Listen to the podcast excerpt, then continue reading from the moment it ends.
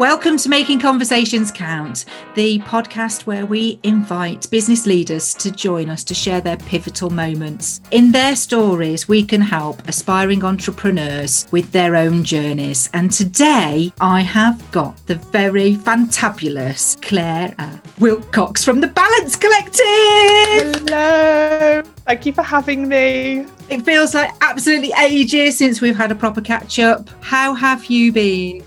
All right. And actually, I think all right is good enough right now when you think about the change curve and all those types of things. I'm good, appreciating the small things in life, learning about what I can control, and interestingly, being a lot more vulnerable about the fact that I'm not Teflon. well, it's a good lesson for us all to be enjoying the small things. Clara, where did we meet? If you can remember, it was quite a few years ago now as you just reminded me, we actually met four years ago at a networking event when I had not long sort of come out into the world as an entrepreneur. Although my vivid memory of you was obviously after that meeting, because I don't think we would have sort of been as in depth conversation if we hadn't already met before, was at another networking event. You know, literally in a space of turning up to a group where the expectation is having permission to talk about who you are and what you do and having really good conversations and say i'm five years since I went 100% into self employment this week. So you've pretty much been around the majority of my time in business, which actually makes me feel quite emotional now saying it out loud. It's um, gone really yeah. quickly because I remember yes. quite clearly the early days of the Balance Collective. So tell the yeah. listeners, what is it you do now? Because it's changed dramatically. I'm so proud of you. Oh, thank you. So um, I help parents create a career to enjoy, not endure. So that is helping individuals, usually mums, but not exclusively, reprofile who they want to be in their working life, looking at career confidence, work life balance, and bringing together everything. And that might be returning to work after a parental leave or a career break or looking for the next career path but I also work with organisations as well. So I work really closely with HR departments, people that have responsibility for staff wellbeing. And again, I'm part of the maternity package for a lot of organisations now. So when their staff are coming back, I do one-to-one coaching, but I do a lot of workshops as well around resilience, wellbeing, work life balance. Transitioning back into being a grown up. I can't promise that, that you're a full grown up, even when you work with me. I can't promise that. but yeah, you know, interesting. I was, I was talking to that about a client earlier today about from a concept of personal branding. So the work I've always done. So my background's sort of recruitment and not-for-profit project management with employability skills and training has always been about life transitions that has been something that's always really fascinated me. You know, when you th- you know when you actually think about work, it's such a massive part of what we do and who we are and how we show up in the world, and it's treated sort of equally as being the most important thing in the world and the least important thing at exactly the same time. And I find it really, I've always found it really interesting why people choose what they do, but getting people to understand the choices they've made, you know, around their values, around their personality profile, around what makes them happy basically i want people to be able to come home or you know shut the laptop at the moment at the end of the day and think I've had a really useful, productive day. Because that's how I've always felt about work, even when work's been really stressful and overwhelming. I've always felt like I'm doing the right thing and I belong. So that's what I want for the people that I work with. Being valued as well, isn't it? Yes, but also being valued by the things that you value as well. So quite often people will they'll live their life success measures by the belief systems of other people, either be it family or culture or organisation, but getting people just to feel a little bit more in control about what they do and how they spend their time and where they spend their energy. And those conversations are going to dig quite deep, aren't they, into mindset, into how they've been brought up, expectations. Yep. You know where I'm going with this. So yes. being able to hold those conversations is like being able to hold somebody's hand, isn't it? And say, look, whether you feel uncomfortable or not, it's okay because we can find a solution. Yeah. Interestingly, sort of the conversation that's been quite career changing for me was exactly that. It was a really uncomfortable conversation, a very vulnerable conversation that left me really, really exposed. But actually, I felt the power of conceding to what was going on because somebody asked me the right question at the right time, which quite often is what coaching is. there's a lot of people out there that sort of put a whole smoke and mirrors, but actually coaching is managing people through a supportive, reflective, non-judgmental conversation at a point in their life when they're willing and able to have it. My role tends to switch between coach and, and, mentor and consultant, depending on exactly what I'm doing. But irrespective if I'm moving to mentor or consultant, it's always that underpinning coaching conversation. Most people I know know the answers to what they want to do, but they're waiting for permission to do it. Yeah, so true. Just wanting somebody to say an affirmation as much as anything, isn't it? That things are okay. Work through what that will look like once you've made one step. What's the step after that and the step after that? Definitely. You know and, and it's giving them permission to want different things you know especially because i say i work predominantly with parents. What we wanted in our 20s is different to our 30s and our 40s because of the life experiences that we have you know and i'm sure you can imagine some of the conversations i'm having at the moment with a lot of return to work and career coaching clients because of what they've learned about themselves you know through what we're going through sort of locally, regionally, and globally as well. And there's so much guilt hung up against that. Perfect example is, you know, I've worked really hard, I've got my degree, I've got this qualification, I've got this level of responsibility at work, and I just don't want to put my energy into it anymore. And I feel like I'm letting myself down because we're told, especially as women, that you know you need to have it all you need to do it all and you know how dare you choose what you want because you know you need to have an example and actually one of the things that I do for myself personally and for my clients is actually simplicity is also a goal. Growth doesn't have to be a goal.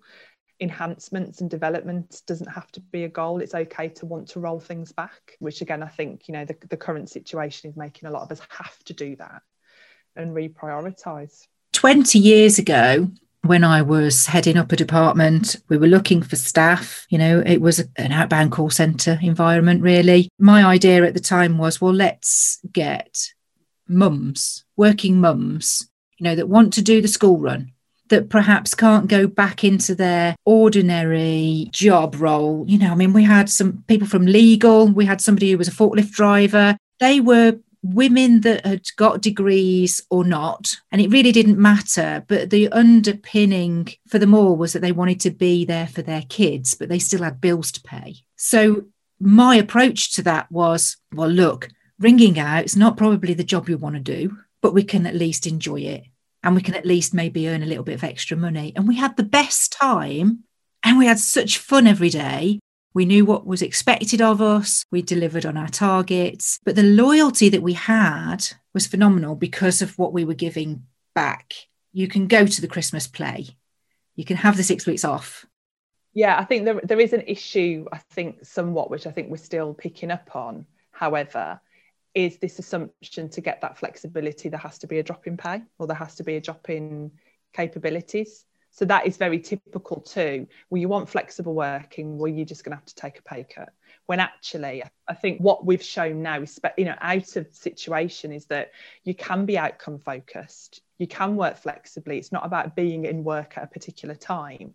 It's about utilizing your skills and your experience and your approach to deliver the work you want to do because we're an industrialized society. The fourth industrial revolution's been totally sped up because of what's happened. We've gone back to becoming a cottage industry where people are working at home because we have the technology to enable that to happen.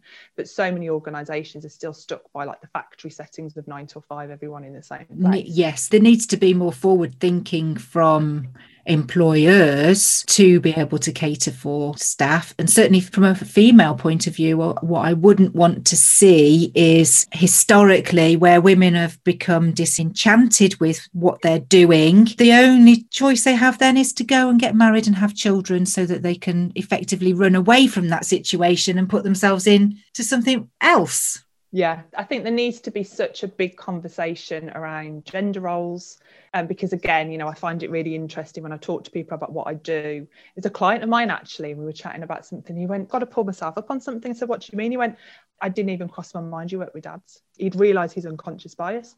You know i work with parents i don't just work with mums. And for people from a, a well-being perspective stuff like flexible working has to stop being an operational childcare issue for mums rather than a company culture. You know, a lot of people have caring responsibilities. It doesn't necessarily mean that they're parents. You know, a lot of us are coming to an age now where we're like the sandwich generation, where we have children and aging parents, but actually the children are quite capable of looking after themselves. It's the elderly parents. Or we want to volunteer, or we have chronic health issues, which means that, you know, you need to take yoga in the middle of the day to enable you to be able to sit down all day. And I think, you know, whilst my niche is working with parents because of, of how I want to develop and empower and and enable people to feel like they don't have to choose. So, you know, there's a big issue around underemployment when it, especially when it comes to mums, which, you know, with respect is exactly what you described, which is I'm a lawyer, but I'm having to do a call centre because I can't get a flexible job in law. You know, so then you're left with this massive skill base all this experience that isn't getting used. But it has to be like a really open conversation about how we've got the technology now to work flexibly. We've got the ability to be able to be output generated. We have the ability to, you know, like me, for example, I was joking earlier, you know, sometimes the school run for me is, is 15 minutes when I'm walking on, you know, that's a long school run for me.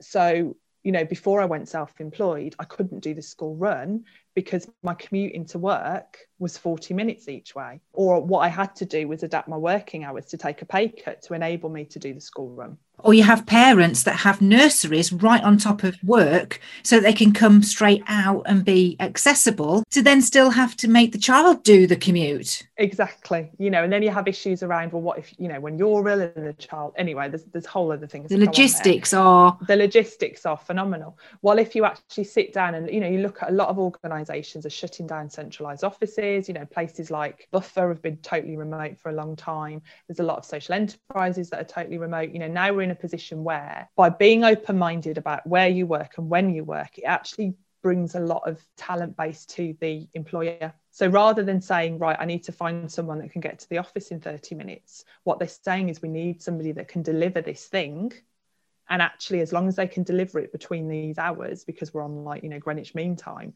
they can be anywhere in the world because for the last eight months we've all been having to communicate on zoom.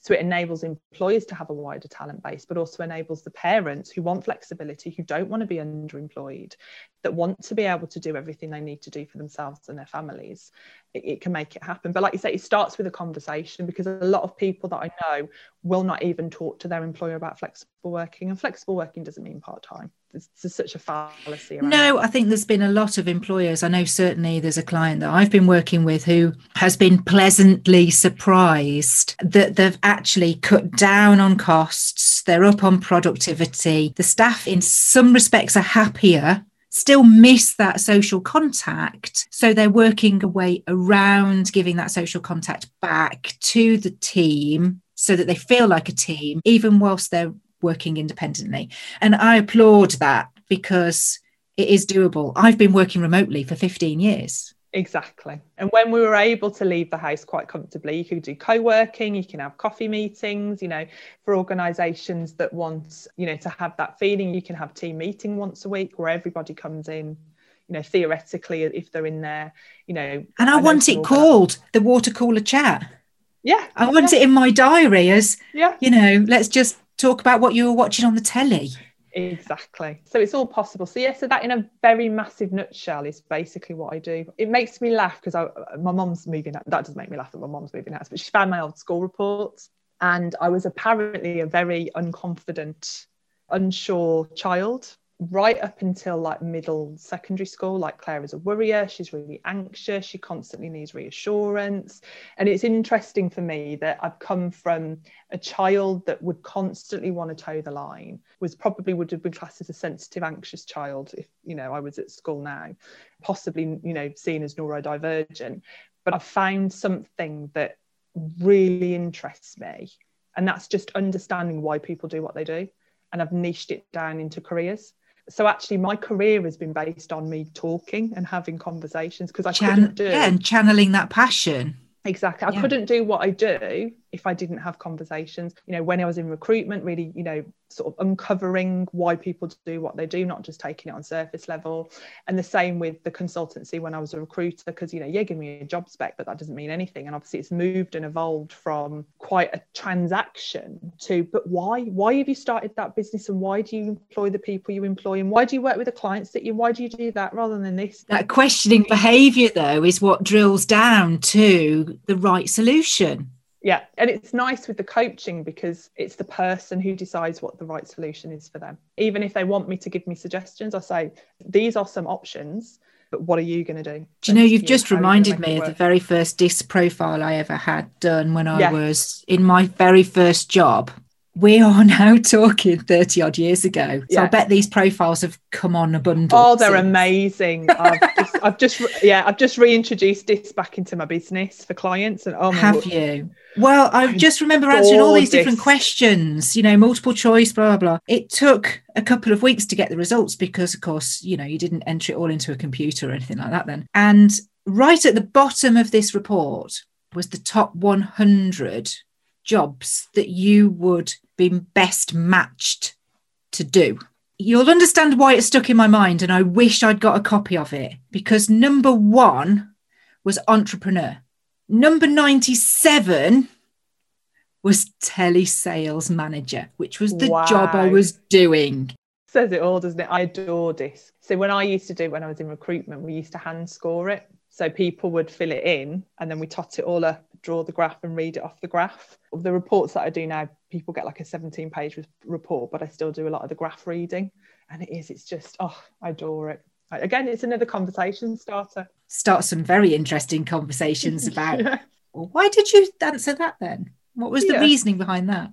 Yes, interesting. Think, yeah, how do you feel about this?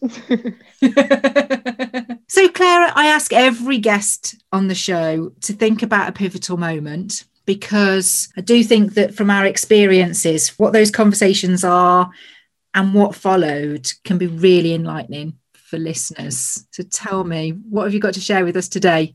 Okay, so possible slight trigger warning. Obviously, you know, my journey into motherhood included one was quite a late loss. And I remember being sat with the grief counsellor at the time with the hospital.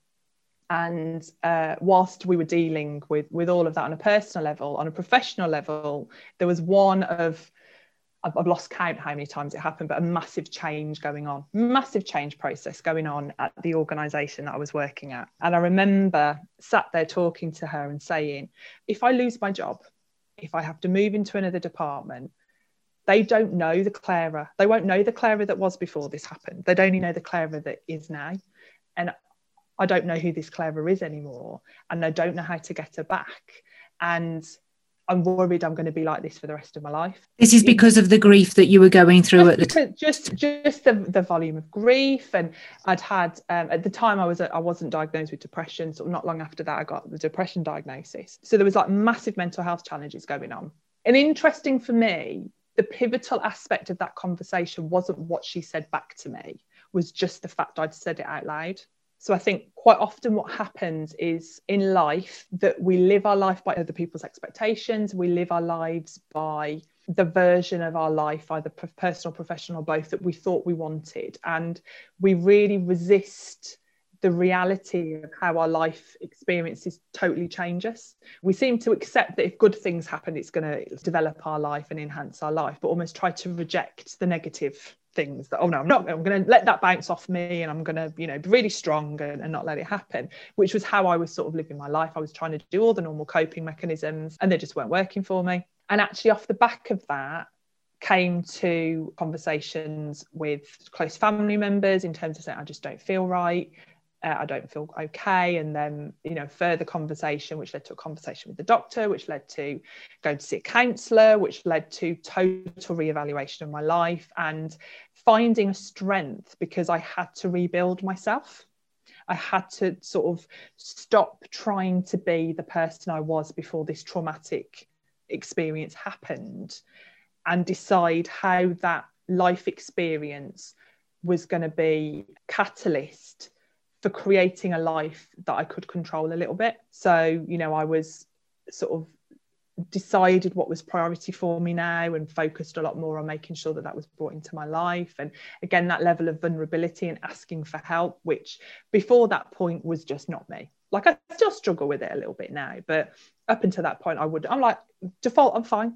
I'm fine. You can't. yeah i'm fine. Yeah it's all right. It's hard but i'll get i'll get it's fine. It's all right being an independent woman to a point isn't it? Yes. We ought to tell the listeners that your book what's next what, I was what now what, what now? now? Sorry, yeah, yes, what now? Okay. You ought to do a what's next then. That's obviously a yes. premonition. Yes. Well, um, you know, joking aside, that is a working title of a future, future book. But anyway, carry on. oh, well, there you go. yeah.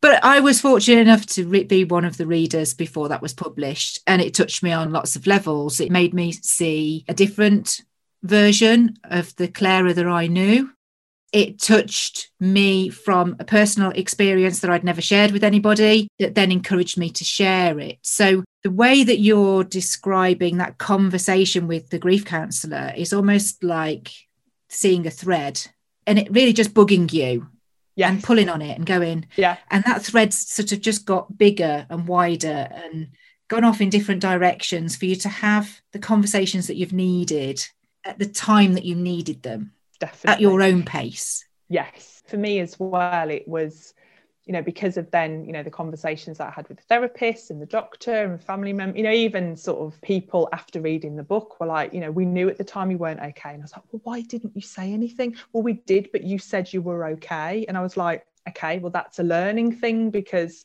okay is not it's not a real thing. It's just a throwaway comment that people have but it is this element of and i think i said it in the book you know i look back and i thought people didn't notice but they did but i wasn't listening there's a certain amount of denial that it's happening because you do want it to be all okay because let's face it you were a working mom, have a husband who's lovely, you know. Yes. Do you know what I mean? Yeah. You, we're not just Clara, we are that wife, mother, friend, daughter, Definitely. sister. You know, the list goes on so yeah. in every situation that you were faced with where people could see that you were struggling you yeah. were just trying to put on the mask of whatever it oh, was oh, yeah. you expected them to see definitely and, I, and it's funny actually because i do remember at the time the office that i worked for we were at the end of a really long corridor and i've always had the vision like i'd get to the double doors and i'd go literally uh-huh. my, yeah literally yeah obviously it's on a podcast so i was doing a big massive smile there. Literally put the doors open sort of to act as if. And on the flip side as well i think it is also useful to know that sometimes you can force your way through a situation where it's useful where that coping mechanism is useful. Defensive. You're defending exactly. yourself yes. Yeah you know yeah. so there's been times where you know in work i've been asked to do something and i think oh my goodness me that's terrifying but i just say yes and find my way around it. So i think this conversation sort of was two things really. It allowed me to be vulnerable and realize the world didn't fall apart and people just stepped up and wanted to help. But it also made me realize that i'm a lot more resilient than i possibly ever thought i was because of what had happened up to that point and how far it had gone before it got too far if that makes sense. And i think as well it was you know an element of you know something happened to us which was awful but with help and with time and you know with the, the physical passage of time life's pretty good again. But it's changed my risk appetite and it's you know i wouldn't i can i can say this without a doubt. If we hadn't gone through what we'd gone through i would not be running my own business now. I was just going to say that it's on account of your experiences that has led you on the journey that you've had and the success that you have with your clients in terms of how they feel in turn is because one they know you get it and they can trust that you get it. I know that you're very a very good wordsmith in conversation and you're very intuitive and astute with people but if they need to hear something straight you'll give it them yeah what i try to do now with my work is try to be the person that i needed then you know somebody who was empathetic who would have allowed me to work through this at the pace I needed to work through it, allow me to talk about things that were uncomfortable. And then actually, you know, sort of off the back of this, my blog for this week is all about having uncomfortable conversations um, rather than positive conversations. Actually, sometimes you need to have an uncomfortable, you have to be comfortable having uncomfortable conversations. And actually, quite often, the thing that we're carrying around with us, whatever that thing may be, holds more power when you're silent with it. Where actually, when you put it out aloud and share it with the world, then all of a sudden you can pick it apart and you can analyze it and you can have some logic behind it and you can either catastrophize it to make it real you know so you know i was like if i lose my job i'm never going to get another job. I don't know who i am. No one's going to want to employ me. I'm going to be an absolute mess and she's like okay well what's the reality? So then the reality was well you know x y and z redundancy da, da, da, da, you know. Uh, and the reality if i don't talk about it is that it will be a self-fulfilling prophecy. Exactly. And you know and up until that point i'd had sort of you know micro adjustments to be vulnerable. So you know obviously work straight away knew what was going on and i was very open about it. You know i think i mentioned it in the book when i was leaving my last job. I found the email that i sent to everyone which is like i'm not okay i won't be okay for a while but i'll talk about this. I will talk about this. You don't have to talk about it with me but if you want to you can ask. So actually this is where i struggle trying to find a conversation because actually, since the minute I found my voice as a teenager, my whole life has been based on having really uncomfortable, difficult conversations and actually allowing other people to own that, I suppose. Challenging their way of thinking is not a bad thing because mm. they're probably questioning it themselves, thinking, "Why am I doing this?" Yes. Really? Yeah. You know, so I, okay. you know, I, yeah, I was the one at sixth form that you know would always push back on the teachers and like as a parent had this sort of a conversation with my eldest about their you know their school policy around rolling up their skirts. And you know we have an agreement that you know because she refuses to not roll up a skirt and she knows that what the school uniform policy is but she knows if she gets pulled up on that she's got the right to ask the teacher what the issue is. And the only acceptable answer is it goes against school policy. If it's distracting, if it's this, if it's that, if the other, that's a problem. So I've built my life actually on retrospect, like I say, on having quite challenging, uncomfortable conversations. Sometimes I don't like the answers to them. You know, but, but we can't be happy all the time, can we? And we can't be pleasing all the time. Yeah. I think the biggest lesson I learned from like a personal development perspective, I remember I was doing one of the many leadership qualifications you get when you work at a university and there's a whole thing around you know conversations and there was a really it stuck with me so much which is that quite often we think the point of a conversation is making the other person agree with you. And it's not it's about making sure you say what you want to say and they understand it. I was like oh that's just amazing. That's how i try and live my life. And i'm sure you do and i know that your girls do too. Oh yes. oh yes.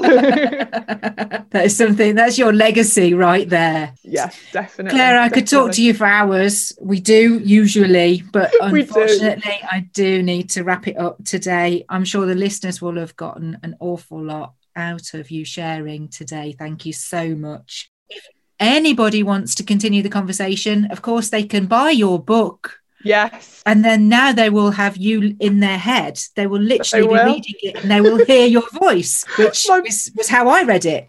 Yeah, my um, brummy dulcet, dulcet tones. but if they want to pick up the conversation with you, if there's mm-hmm. something that has touched them and they want to reach out, where can they find you?